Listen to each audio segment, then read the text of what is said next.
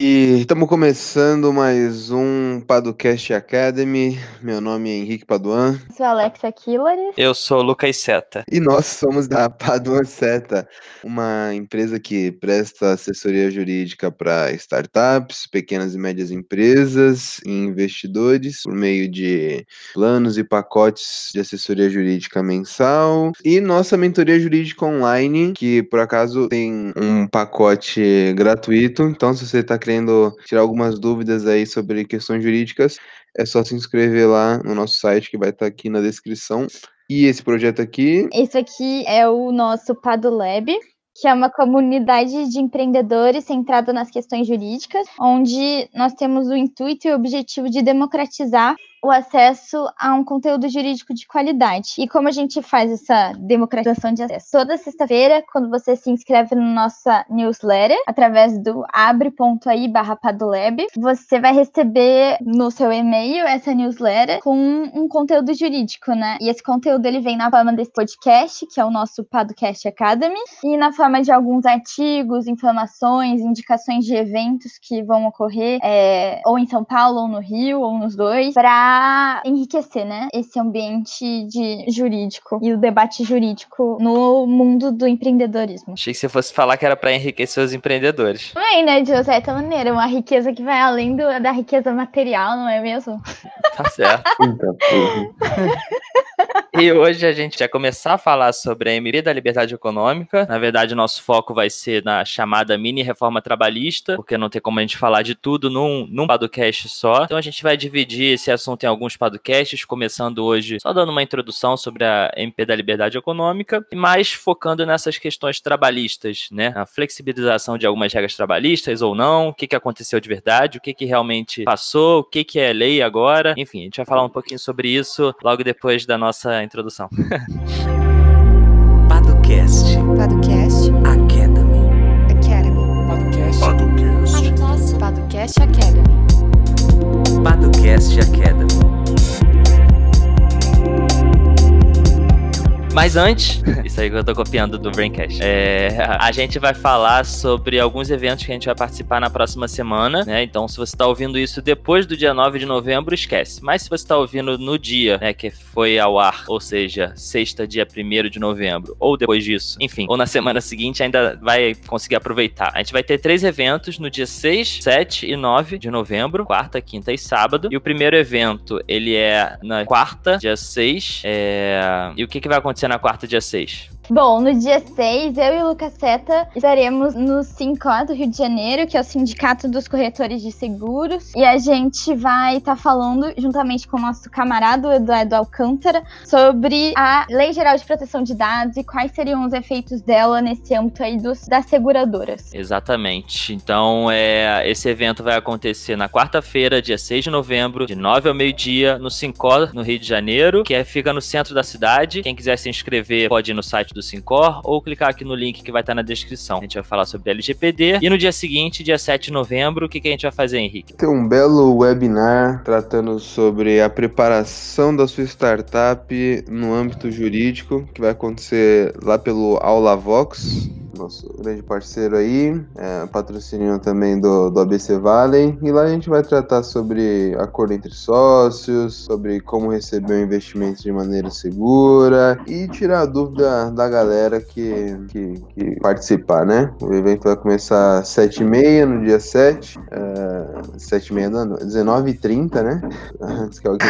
É, é, e a gente vai deixar o link aqui para quem quiser fazer a inscrição. É isso. É, e no dia 9 de novembro, um sábado, é, a gente vai estar tá em Barra Mansa. Toda a equipe da Paduan Seto estará lá em Barra Mansa, é, aqui participando de um evento do Rio Sul Valley, que é o Rio Sul Valley Conference 2019. O evento vai de 8 da manhã até 6 da tarde. Enfim, um evento de dia inteiro, vai ser bem legal, vai ter bastante palestra e networking, essas coisas que tem em conferências.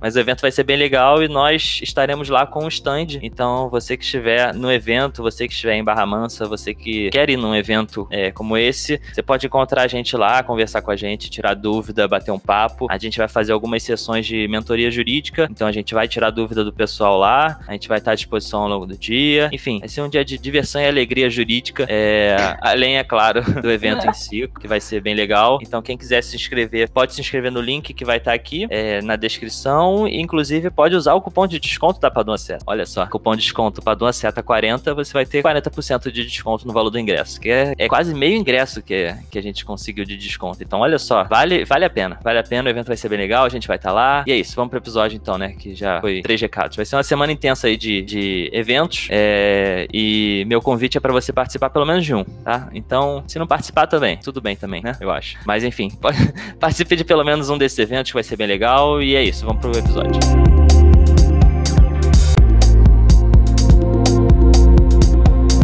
é bom a gente começar falando o que que é a MP da Liberdade Econômica, que hoje já não é mais uma MP, é uma lei, certo? É, o Henrique, que é um cara que gosta bastante do assunto, dá uma, dá uma introdução aí pra galera. O que que é a MP da Liberdade Econômica, o que é que ela fez, e aí depois a gente começa a falar das questões trabalhistas. E primeiro, para quem não sabe, né, MP medida provisória, é, é um ato do presidente que tem um meio que força de lei e pode ser convertido em lei. Então, a presidência ela editou uma MP que ficou conhecido como MP da Liberdade Econômica, que depois virou a Lei 13.874, para quem tiver interesse de, de pesquisar. Né? A ideia principal dessa, dessa legislação é reduzir a interferência do Estado nas atividades econômicas e desburocratizar as iniciativas empreendedoras. Né? É, também é chamada de a Declaração de Direitos de Liberdade Econômica. Então, houve uma valorização e uma. Um, a lei fala em uma proteção à livre iniciativa e ao livre exercício das atividades econômicas. Então, uh, foram tá, tratados diversos fatores, tanto burocráticos, uh, como de relação contratual e relação trabalhista que a gente vai falar hoje. E acho que em outros episódios a gente pode falar mais de todas as outras coisas que, que a lei abordou, né? Porque é uma lei bem extensa, mudou bastante coisa aí. Eu só queria dizer que, pra gente também trazer um tom crítico, que, assim, de início, ela é uma MP bem polêmica. Primeiro porque é uma MP, ou seja, como o Henrique já bem disse, uma, da iniciativa unipessoal do presidente da República, de alterar, sem passar pelo Congresso, alguns diplomas legais. Então, a gente já vê que tem um viés um pouco autoritário, né? Porque foge, assim, do debate democrático que deve estar posto no poder legislativo, né? Então, na Câmara dos Deputados e no Senado. E, para além disso, né, ela é um pouco polêmica também, porque justamente ela altera vários diplomas legais de uma vez só. Então, a CLT, o Código Civil e algumas outras leis, né? Então, pra gente ficar atento em relação a isso. Sim, ela virou lei, mas a iniciativa dela não foi pautada, né, num debate ali no Congresso. É importante que seja dito isso. É, dizendo o não dito, né? Por que, que foi por MP? Isso daí é uma tônica do atual governo. Isso daqui não é uma crítica, pode ser uma crítica, mas não necessariamente é uma crítica do, do modo atual, como as coisas têm sido feitas. E isso não é só desse governo. Se a gente observar a quantidade de medidas provisórias editadas no governo Fernando Henrique e do Lula, também é um número crescente. Né? Por que, que se utiliza esse mecanismo? Porque é mais rápido. Você edita uma MP, ela já tem validade ali por, por um período de tempo. A gente não vai ficar entrando aqui em detalhes muito técnicos, mas num período de tempo. E aí o, o Congresso ele é obrigado a, a votar exatamente isso, colocar isso em pauta antes que ela que ela perca a validade dela, né? Então isso daí acelera o processo legislativo e normalmente isso acontece quando você não tem um grande consenso, uma boa base, uma base estruturada no Congresso. Então você coloca isso aí via MP, joga para o Congresso analisar da maneira mais rápida possível e como a Alexia disse, isso tem os seus problemas porque você acaba é, desvirtuando, de certo modo, o papel do Congresso. E aí a gente pode ter várias discussões se o Congresso é bom, se ele é ruim, mas eles são os representantes e eles que deveriam tratar e ter a iniciativa desse tipo de lei, né? Uhum. Principalmente porque são, os impactos vão ser grandes, assim, né? Em termos de matéria. Mas agora, a- o conteúdo da declaração, isso é uma análise que a gente tem que fazer. A gente tem alguns artigos no blog tratando sobre isso. No âmbito geral, tivemos alterações interessantes que, de certo modo, vão tornar a vida do empreendedor mais fácil. Mas, ao meu ver, também, muitas das coisas que foram ditas na lei já estavam na legislação, na Constituição e em outros documentos normativos. Mas, como no Brasil a gente tem que toda hora reafirmar o óbvio, a lei pode ter vindo com, com um, um caráter favorável para dizer algumas coisas que a gente ah, já deveria saber, né? Saber que os contratos eles têm que ser cumpridos. Isso daí já, já tá dito, né? Mas a gente tem que reforçar de certo modo. Mas enfim, é, hoje a gente vai falar sobre aquilo que ficou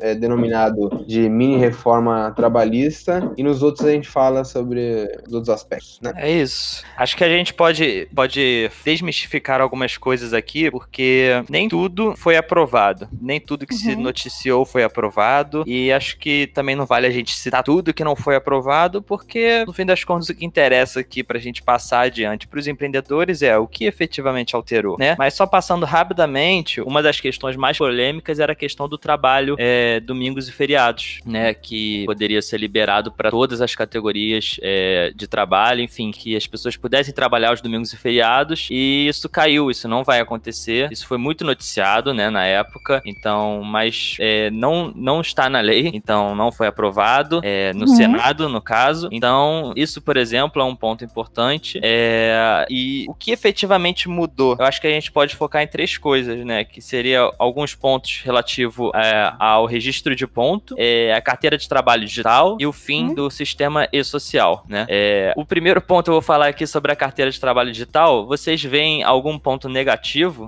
em tornar as carteiras de trabalho é, majoritariamente digital? Não, achei interessante. Isso daí é um avanço. É. Não faz sentido algum a gente manter ela em papel, com todos os problemas que o papel traz, né? Uhum. Seja ambientais, seja de perder, né? É. De destruir, enfim. Sim, Assim, assim. É, Seta, você sabe se o acesso é pelo celular? É, né? isso. Tá. Tanto que É, todo mundo dizer, tem é- um celular, tá tudo bem.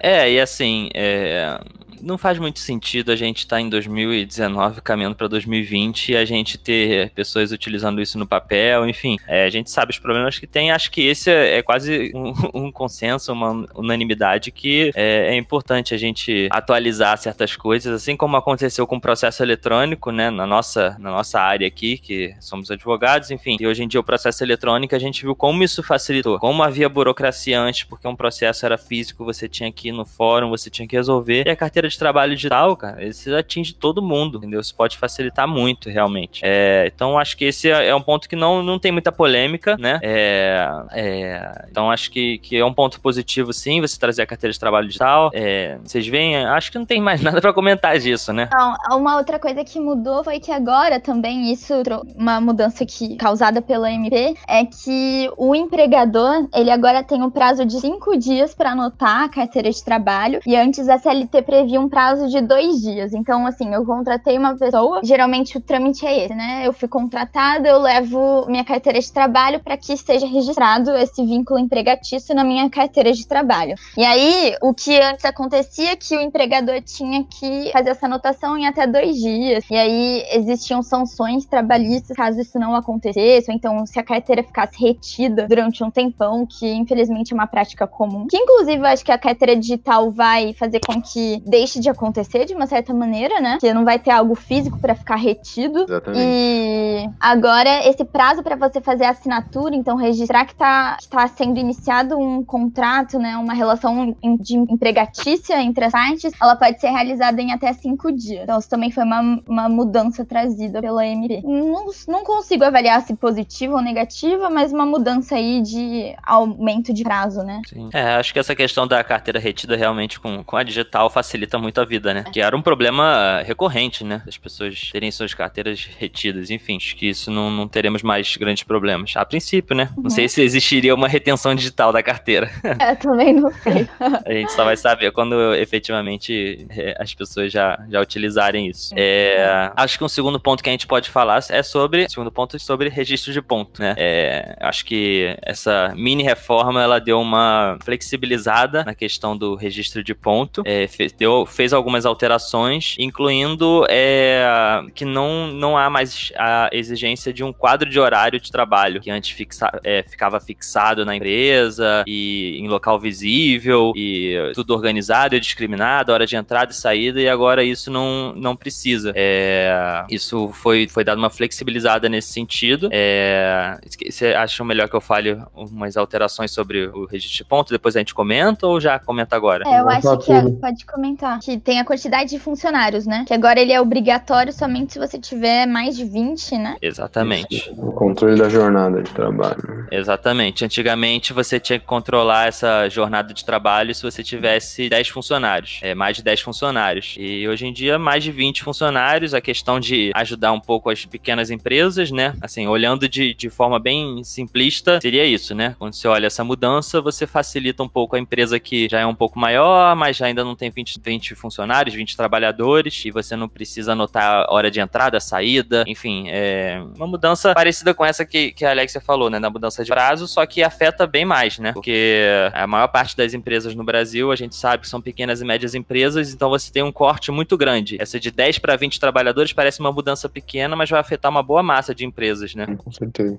É, tá, o, o terceira, a terceira questão é sobre o trabalho externo, que também deu uma flexibilizada na questão de registro de ponto, e que você não precisa mais ter uma ficha de serviço externo para você ter esse controle. Então, e o quarto ponto seria, eu acho que é o mais polêmico, que é o registro de ponto por exceção, né? E tudo isso que a gente tá falando tá na lei que o Henrique comentou, então quem quiser dar uma olhada também, ler com mais calma e tal, acho que é bom a gente comentar aqui por alto, mas esse registro de ponto por exceção é que na verdade já era uma tendência dos nossos tribunais de você anotar no ponto só as situações excepcionais. Então, um atraso, uma licença, uma hora extra, isso sim você anota e você presume que aquele trabalhador ele fez o seu horário normal no dia a dia se não tiver nenhuma anotação, entendeu? Uhum. É, esse é o ponto mais polêmico. Por quê? Porque você já não tem uma prova consolidada do horário de entrada e saída de todos os dias do trabalhador e eh, isso pode trazer um prejuízo na hora de comprovar, né? Como é que a gente vai comprovar o horário de entrada e saída? De quem é, é o ônus da prova? Quem deve provar isso? É o trabalhador? É, é o empregado ou o empregador? Então, isso pode trazer um- uma questão aí e a gente marcar só as exceções no ponto é, é, é uma questão muito polêmica ainda, né? Vamos ver como isso vai repercutir na realidade, né? Nas causas trabalhistas, enfim. Mas eu acho que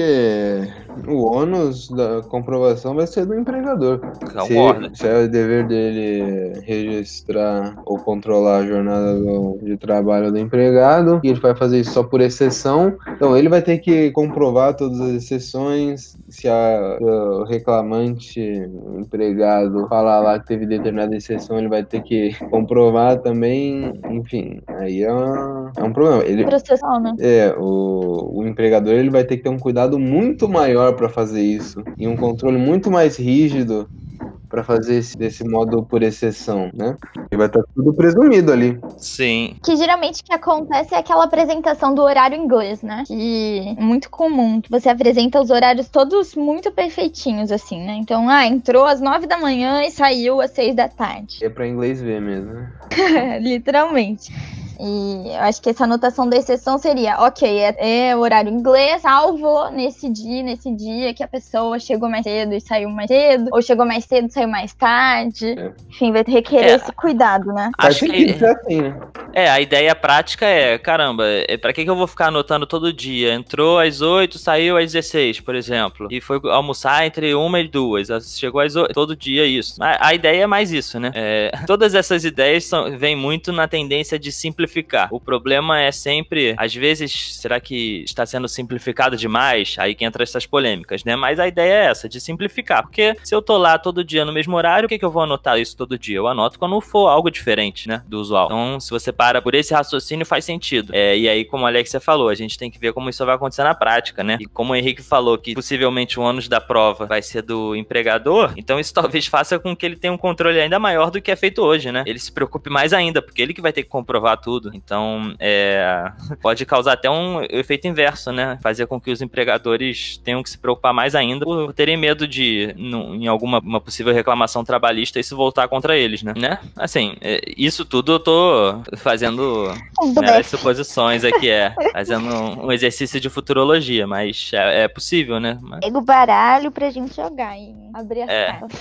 Sim. É, enfim, sobre registro de ponto, é, de novo, a ideia de flexibilizar um pouco e, enfim, essa questão dos 20 trabalhadores modificou, que é importante prestar atenção. É, e a gente teve a- o fim do e-social. É. Polêmico. Polêmico? Por que polêmico, Henrique? Conversei com contadores e eles estavam um pouco chateados com esse fim. É uma palavra um pouco branda que você tá usando? Chateados? Talvez. Tá. Porque vamos pensar, quantos anos, quantos anos foram tomados pra começar a usar o e-social? Pra ele ficar bonitinho. Sim. Tá há muito tempo aí. É. E-social, e-social, não, não, não. Aí quando a, a- a coisa ficou mais redonda, não Chega de e-social. Destruiu o e-social. É isso o ponto da MP, né? Acab- Não, ele a- acabou, não tem nem tipo, ah, vai ficar o e-social por mais um tempinho aí, depois vai vir um outro. Vamos melhorar o e-social. Não, é tipo, o fim do e-social e a gente vai criar um outro sistema aí. Não faz sentido algum isso, né? É. Dani, o que a sociedade É. civil pensa, o que os contadores pensam, o que os mesmos trabalhadores acham, né? Atropelou tudo, todo um debate, né, que tinha, que poderia ser qualitativo em relação ao assunto, né? É aí que mora o problema. Voltei à crítica da MP. Não, é, e acho que a questão é, é isso que o Henrique falou, cara. É, você pega anos de pessoas treinando, se adaptando, você via setores de RH desesperados. E que estão na prática, né? Vivendo aquilo. É, e, e se adaptando, estudando, entendendo, e aí falou assim: ufa, agora eu entendi, tá tudo redondinho. E chega, não vai ter mais, vamos substituir por um sistema simplificado de escrituração. A gente ainda não sabe como é que vai ser esse sistema, né? Mas enfim, é. é... É uma alteração um pouco polêmica e o fato é, acabou o e-social, né? Em resumo, é isso. Não existe mais e-social, acabou a preocupação, é...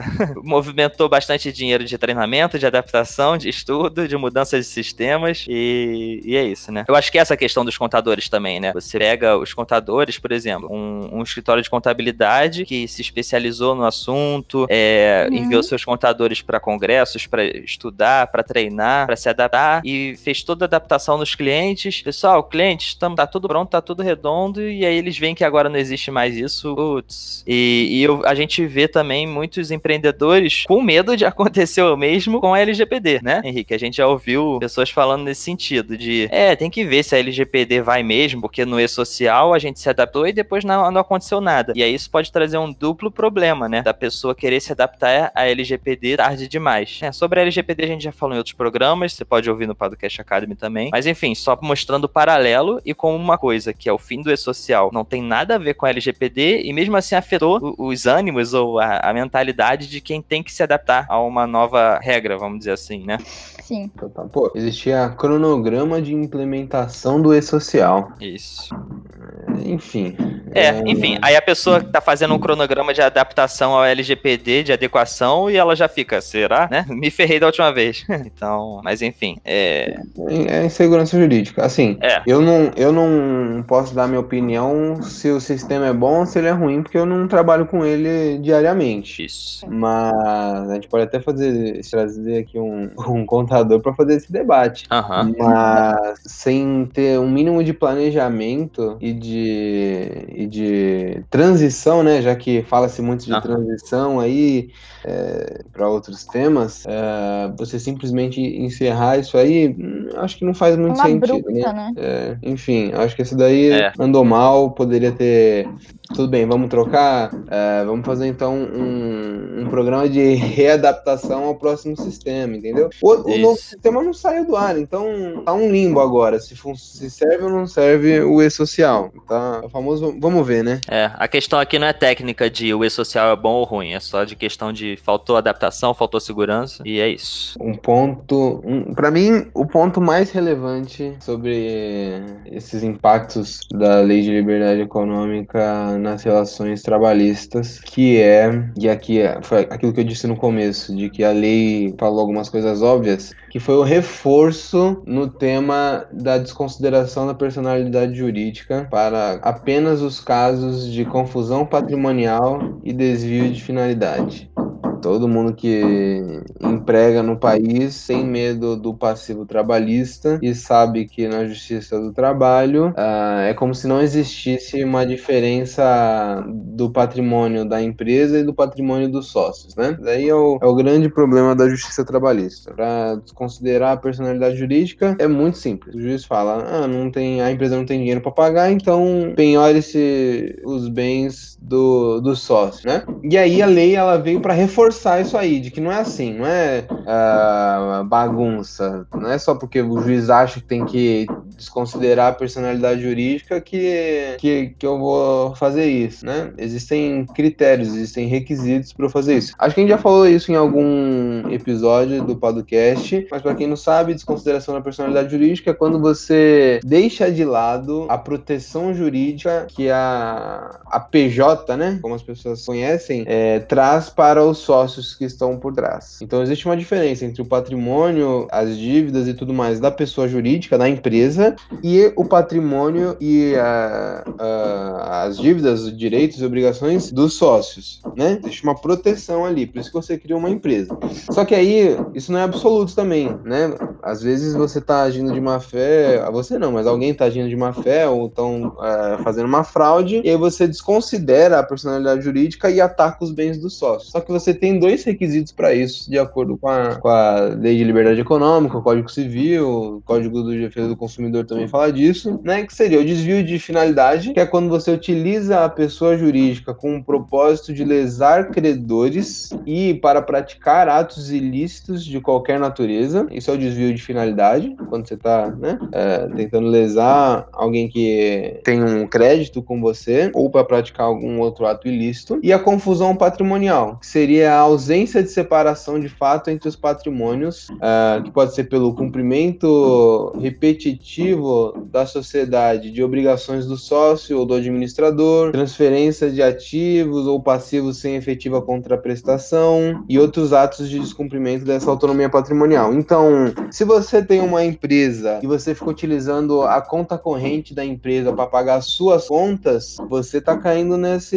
requisito aqui da confusão patrimonial. Se você ficar transferindo dinheiro adoidado aí, é, seja para a empresa, seja para os sócios, sem que isso tenha uma razão de ser, sem que seja pagamento de prolabore ou distribuição de lucros e dividendos, você também está confundindo os patrimônios. Isso é muito ruim. Você tem que separar de maneira bem estanque e bem clara o que é patrimônio da sociedade e o que é o seu patrimônio como sócio. E aí você vai fazer as, as transferências, as operações de maneira estruturada, clara e com uma razão, não uma bagunça. Então, se você tá com as suas contas aí meio bagunçadas, tome cuidado que as chances de você é, ter um processo trabalhista e, e os seus bens serem atacados é grande. Perfeito. É, e isso mistura um pouco essa questão jurídica. Geralmente as pessoas, é, se você pega o Sebrae e tal, eles geralmente indicam como um dos, uma das, uma das dicas importantes para empreendedores é não misture o seu dinheiro com o dinheiro da empresa. E eles falam isso por uma questão financeira, por uma questão de você não é, gastar mais do que pode, de você confundir o que, é seu, o que, é da empresa e tal. Eles, mas, vocês como o Henrique disse, tem uma, um- uma consequência muito pior para quem confunde os patrimônios da empresa com o pessoal, que pode ser isso, né? Você acabar sendo atacado, que eu gostei que o Henrique falou atacado, é, no momento de, de uma ação judicial, por exemplo. Então, é bom pela questão de organização interna da empresa e é bom também para evitar esse tipo de coisa, né? E aí, fechamos? É isso? Chamos, é isso. Chamo. É isso bom. então. Valeu, gente. É, se quiserem algum tema específico, mandem pra gente. Se quiserem só conversar com a gente, bater um papo, pode mandar mensagem também. E não se esqueçam de se inscrever nos eventos que vão rolar nessa próxima semana, nos se inscrever no Padolab, divulgar o Padocast Academy para as pessoas, ouvir o Padocast é, que a gente entrevista empreendedores também, que também tá no mesmo feed que você está ouvindo esse Padocast aqui agora. Enfim, que não falta conteúdo, que não falta diversão jurídica aí para você. Eu, eu inventei o termo diversão jurídica, vai ser o nosso, nosso slogan agora. Valeu, ai, valeu. Sejam livres Tchau, e não confundam o seu patrimônio. é isso. É um pensamento.